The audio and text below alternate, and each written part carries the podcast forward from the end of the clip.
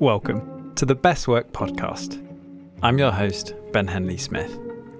The goal of this show is to uncover the personal stories of successful software engineers, founders, thinkers, and leaders who are all navigating their own working journey. Finding our best work is often a hidden journey, uncovered through an ongoing conversation with ourselves and the world around us. Every one of these episodes is packed with timeless ideas you could apply to your own life. In this conversation, I speak to Andrew Boland. Our working life is made up of multiple external and internal factors, be that different parts of you that are looking for satisfaction, and all the aspects of work itself like compensation, skills, impact, and others.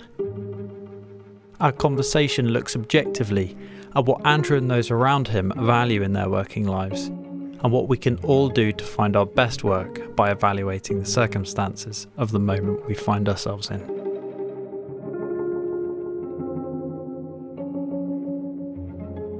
What direction do you want to grow in? And then how do you what do you look out for to make sure that the company you're joining is going to enable you to do that?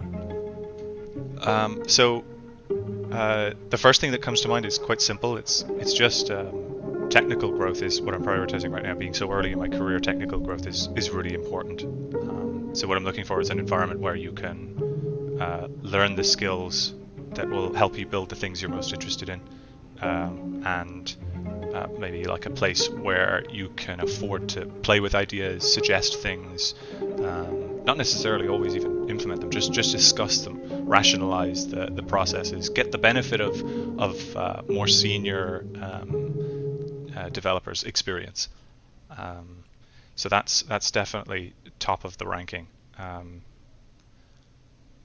and then, yeah, I, I think what I'm hoping for in terms of exposure to people who, who really know what they're doing is to then identify where the next growth step will be. Um, that's the sort of short medium term is to, to understand and to get really good at the, the technical skills. I get a lot of satisfaction in understanding best practices and, and understanding why they're best practices um, and how to maybe uh, step around them when you need to, when it's justified, how to justify it. Um, so so thinking about the work at a at a higher level uh, in terms of the, the technical skills, um, that's that's the, the, highest priority for me right now.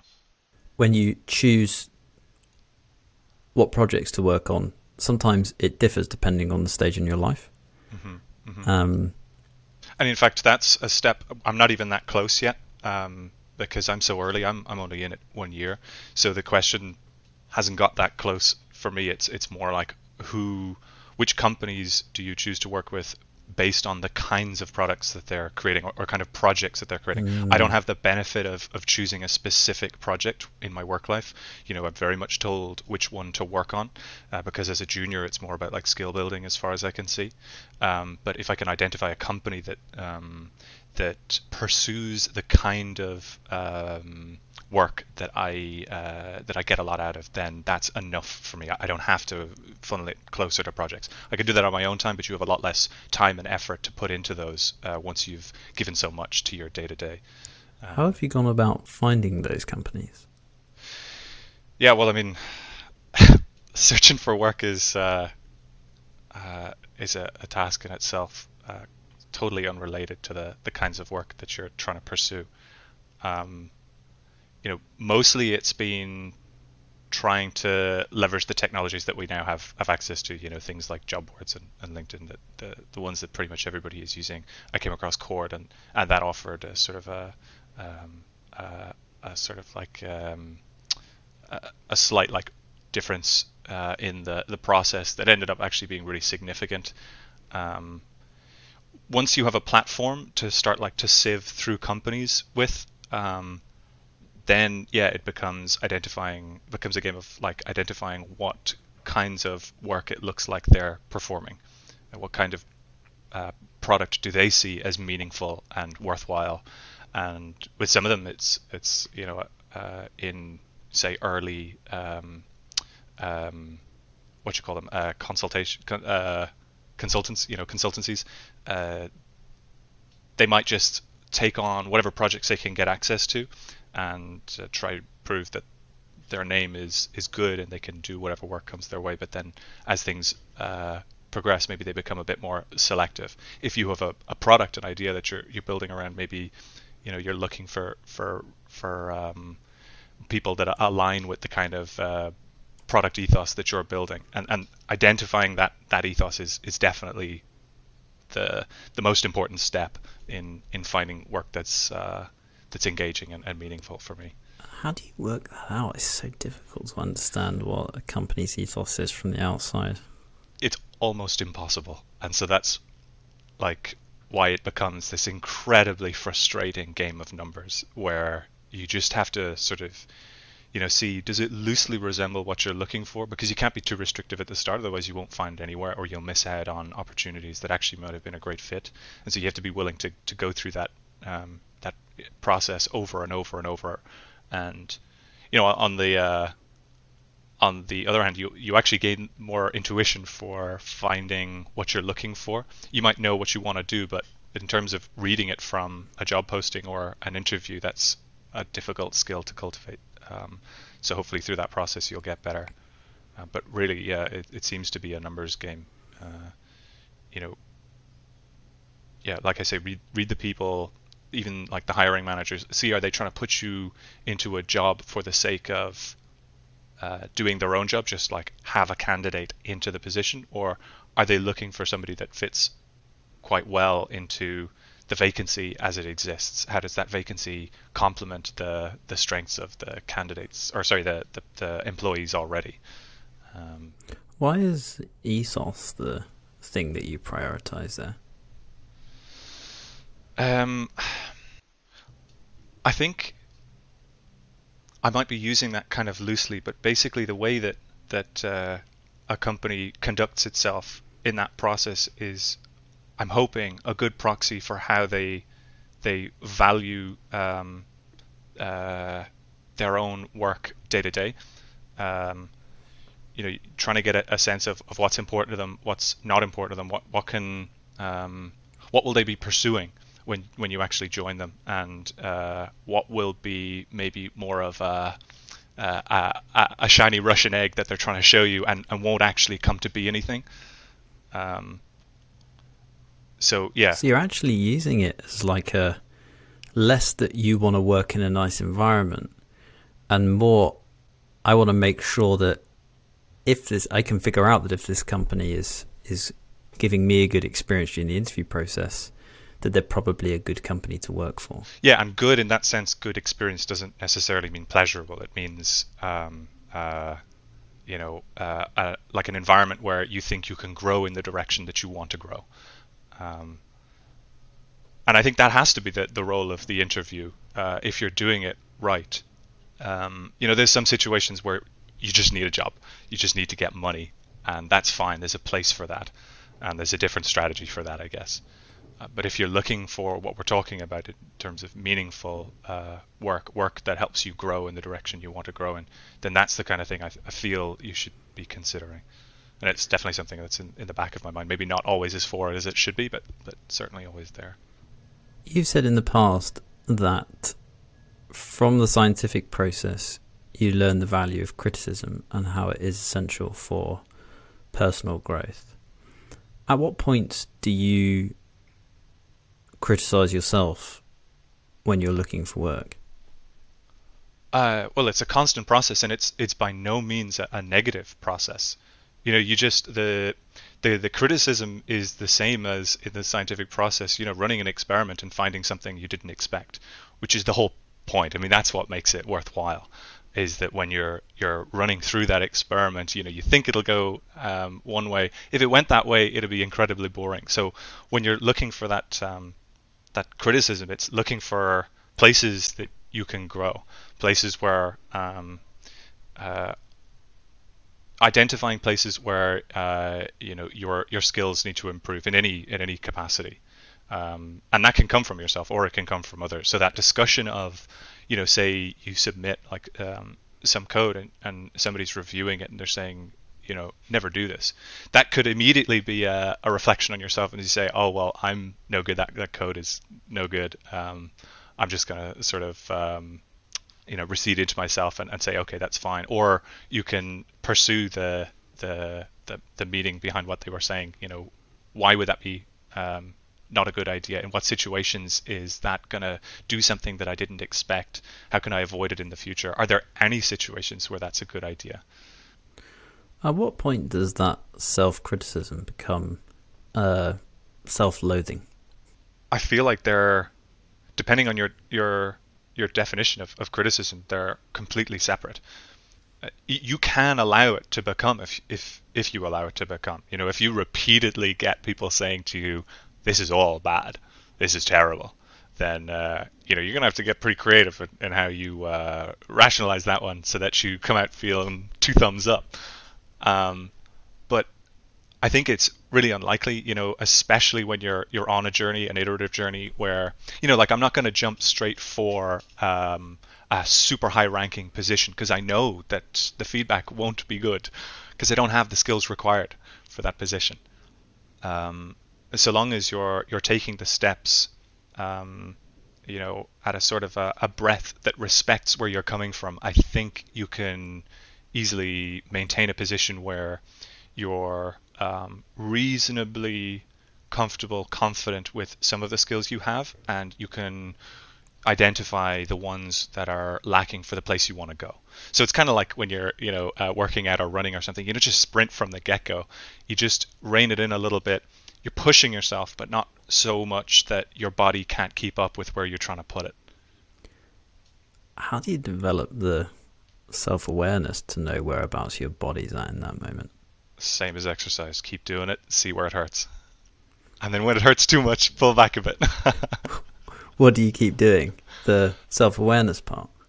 Um, well, it's it's with any process. So if we're talking about the the jobs um, uh, applications process, you just keep applying to jobs. You keep trying to get a sense of where your limits are, where your aptitude lies, um, and then find a balance between you know uh, reaching for something and not reaching so hard that you sprain something.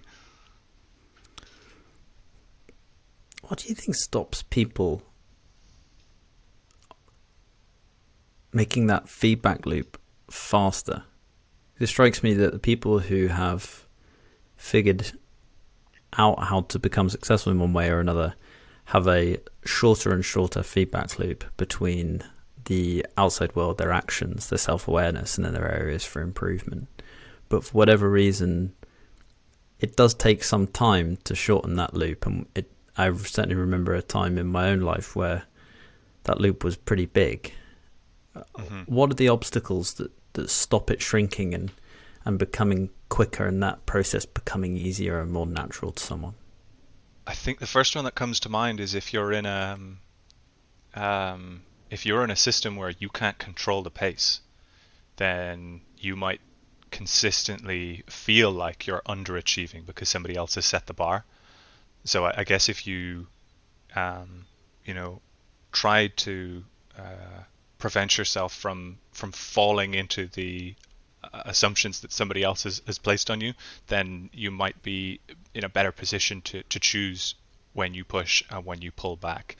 You know, you can't automatically just be at the same pace as another athlete. You have to find it out yourself. And so, for example, a situation where you might begin to really believe that sort of more self-loathing um, perspective is if you spend a long time in a in a system that isn't your own construction, like for example school, for one reason or another. If if you don't um, if you don't jive with that system, uh, you might come out with some some pretty unhealthy um, um, uh, perspectives on, on self value and self worth.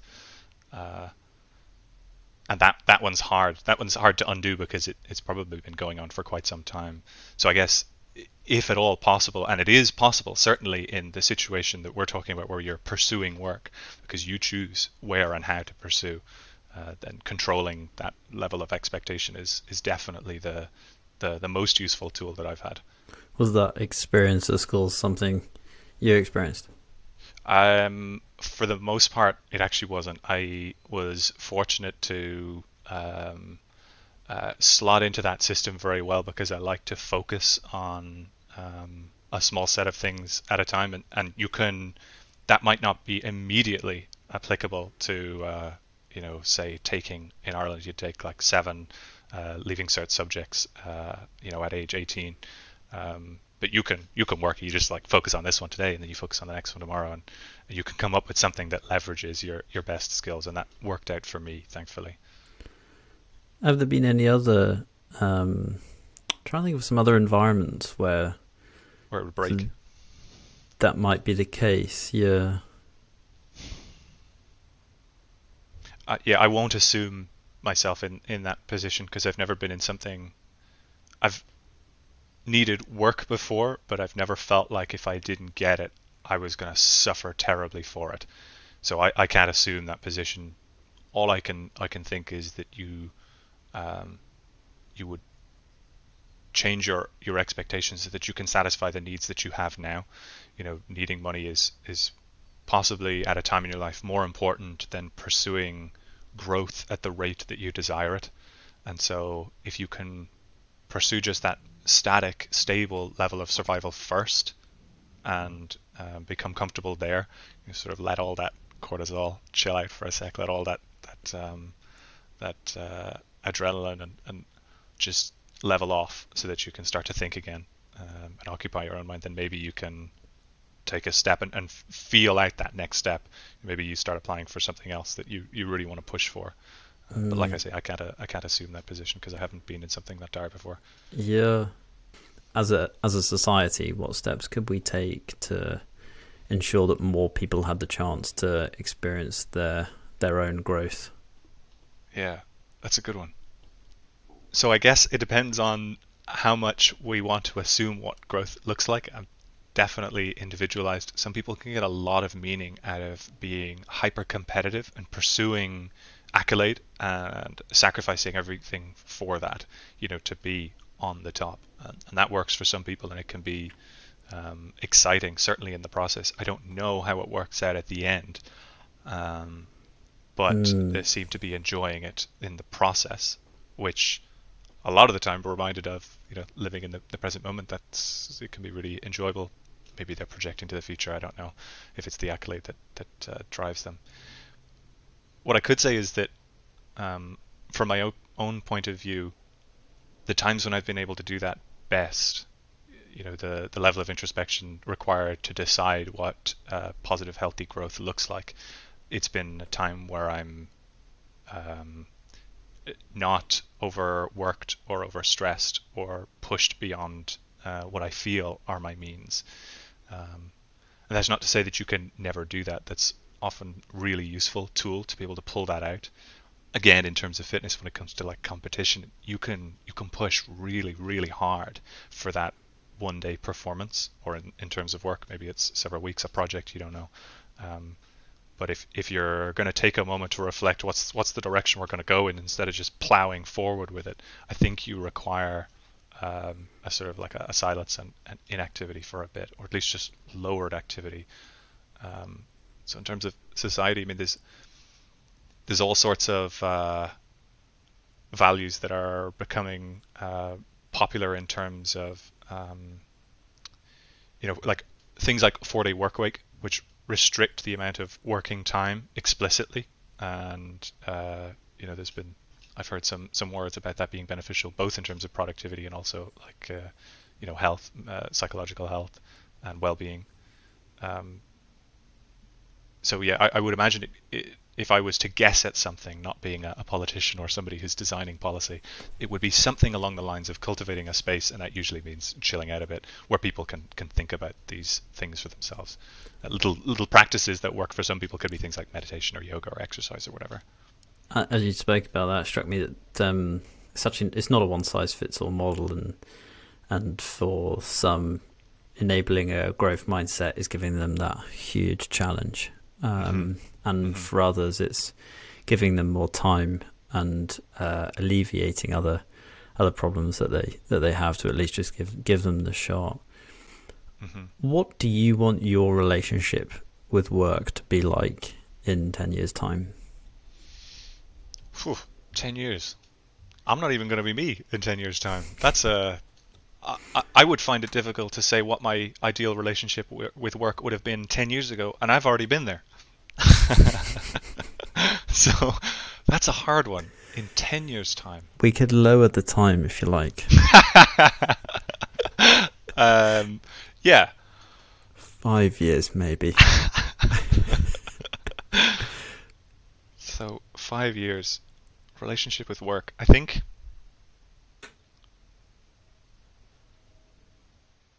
I, I don't know which is, is more important, uh, but there's two things at the fore. It's, they're sort of competing uh, for priority in my mind, and that that priority will certainly change over time. Uh, so I can only speak from where I am now, but work is the thing that you do to allow you to to pursue the things that you want uh, outside of that time, and uh, you know, so to be able to to build the life that I'm looking for in terms of uh, you know downtime and leisure and family and relationships with the people I care about and um, uh, maybe working towards the kinds of uh, problems that I would like to see solved. That's all uh, technically could be outside of, of work.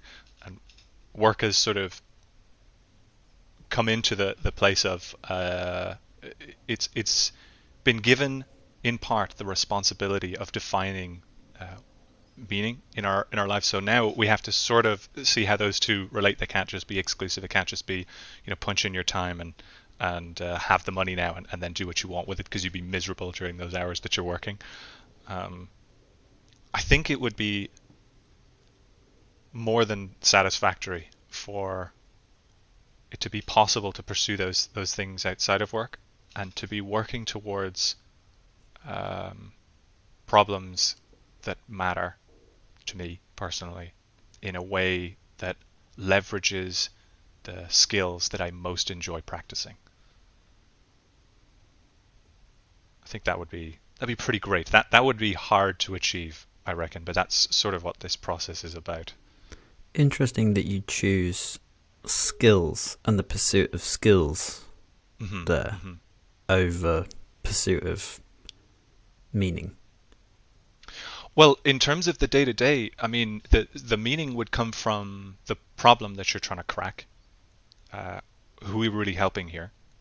Um, so it can't just be, you know, for the sake of finances. I, like I, I wouldn't want to be just practicing the skills and, and getting money as the only um, return. That's the only meaning of that work. Um, but the reason s- practicing skills is important to me is because that's what makes the process satisfying. So if, if you have the process enjoyable and the outcome enjoyable, that seems to be to be pretty ideal. Do you have a a weight, a weighting there, or a preference between the two? How heavily do you weight the practice of your work as opposed to the eventual outcome of it? Um, so now, like we were saying at the top, the process is really important because that'll allow me to get to the places that I want to be. Um, so getting those skills up to scratch as fast as possible and being in a position where you can play with them and leverage them in a way that you're no longer thinking about the skills um, necessarily. You're just uh, using them to, to crack something which is more meaningful. That will come later. That will come in time. So in this five-year scenario, I would hope that the weighting is um, more strongly towards the the the problem, the domain that you're you're solving uh, problems within. Um, but you still have to do it, right? So the, the skills are still important. It wouldn't be 100% in, in that direction. Um, it's important to enjoy what you're doing. Uh, but yeah, it would be it would be I'm sure very strongly in the direction of, of purpose. Andrew, I love that. Thanks so much for taking the time out. And your perspective is really valuable. Thank you very much, man. Yeah, it's been really it's enjoyable. Great, really fun. The Best Work podcast is produced by the team at Cord. I'd love your advice on how we can make sure the Best Work podcast is having a profound impact on the way we all pursue our best work. Email me at ben@cord.co. You can also find a transcript of this conversation, insightful video content, and more at cord.co/insights. Thanks for listening.